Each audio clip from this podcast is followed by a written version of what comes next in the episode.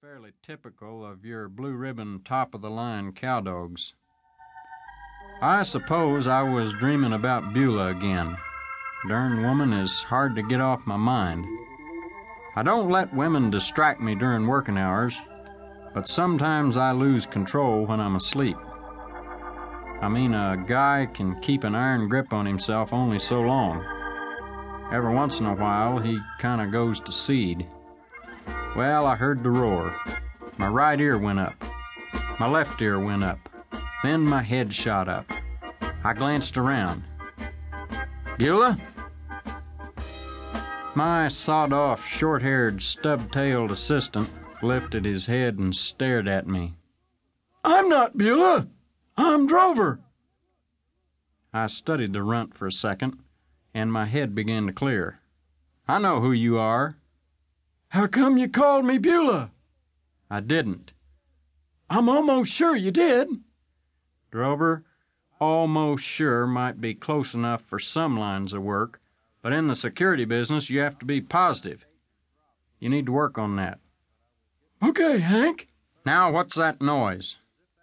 Drover looked up in the trees and rolled his eyes. I don't hear any. And right then he heard the roar. His eyes got as big as saucers and he started to shiver. What is it, Hank? I don't know, but we're fixing to find out. I've got a hunch that it's a silver monster bird. A silver monster bird? I turned my head just for a second, and when I looked back, Drover was gone. At first, I thought he might have headed up for the machine shed, but then I saw his gunny sack quivering. Get out from under there. We got work to do. I'm putting this ranch under red alert. But, Hank, that thing roars. The roar was getting louder all the time. Come on, son. It's time for battle stations. If that bird lands, it's liable to be a fight to the death. But, Hank, I. My foot hurts and I got a headache. I took a corner of his gunny sack in my teeth and jerked it away. And there was Drover, my assistant head of ranch security, quivering like a tub full of raw liver. Get up and stay behind me. This ain't drill. This is red alert. Okay, Hank, I'll try, but red alert's pretty serious, isn't it? Oh, my foot hurts. I took the lead and went streaking out into the pasture south of the house.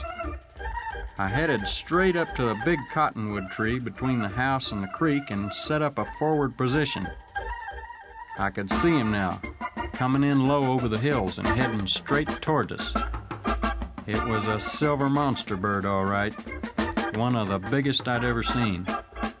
He had his big droopy wings out, and his eyes were going back and forth across the ground. He was looking for something to swoop down on and kill. I could see that right off. I mean, if you've seen as many of these monster birds as I have, you sort of learn to read their thoughts. This one had murder on his mind. Okay, Drover, listen up. I don't want to repeat myself. We've got steers in this home pasture. That's what the monster bird's after, them steers. He's gonna try to swoop down and pick up a steer and fly off with him. Drover's teeth were chattering. A whole steer?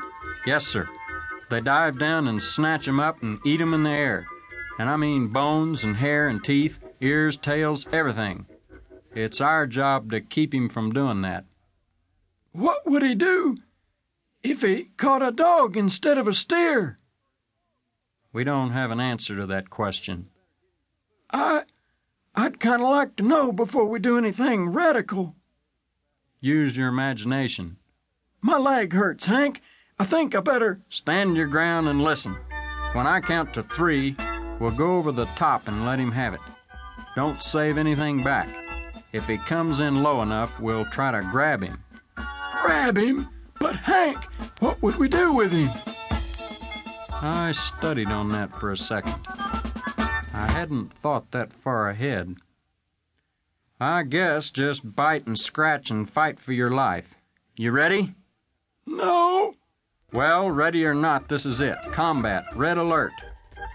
I peeked over the top of the log. He was heading straight toward us. Good Lord.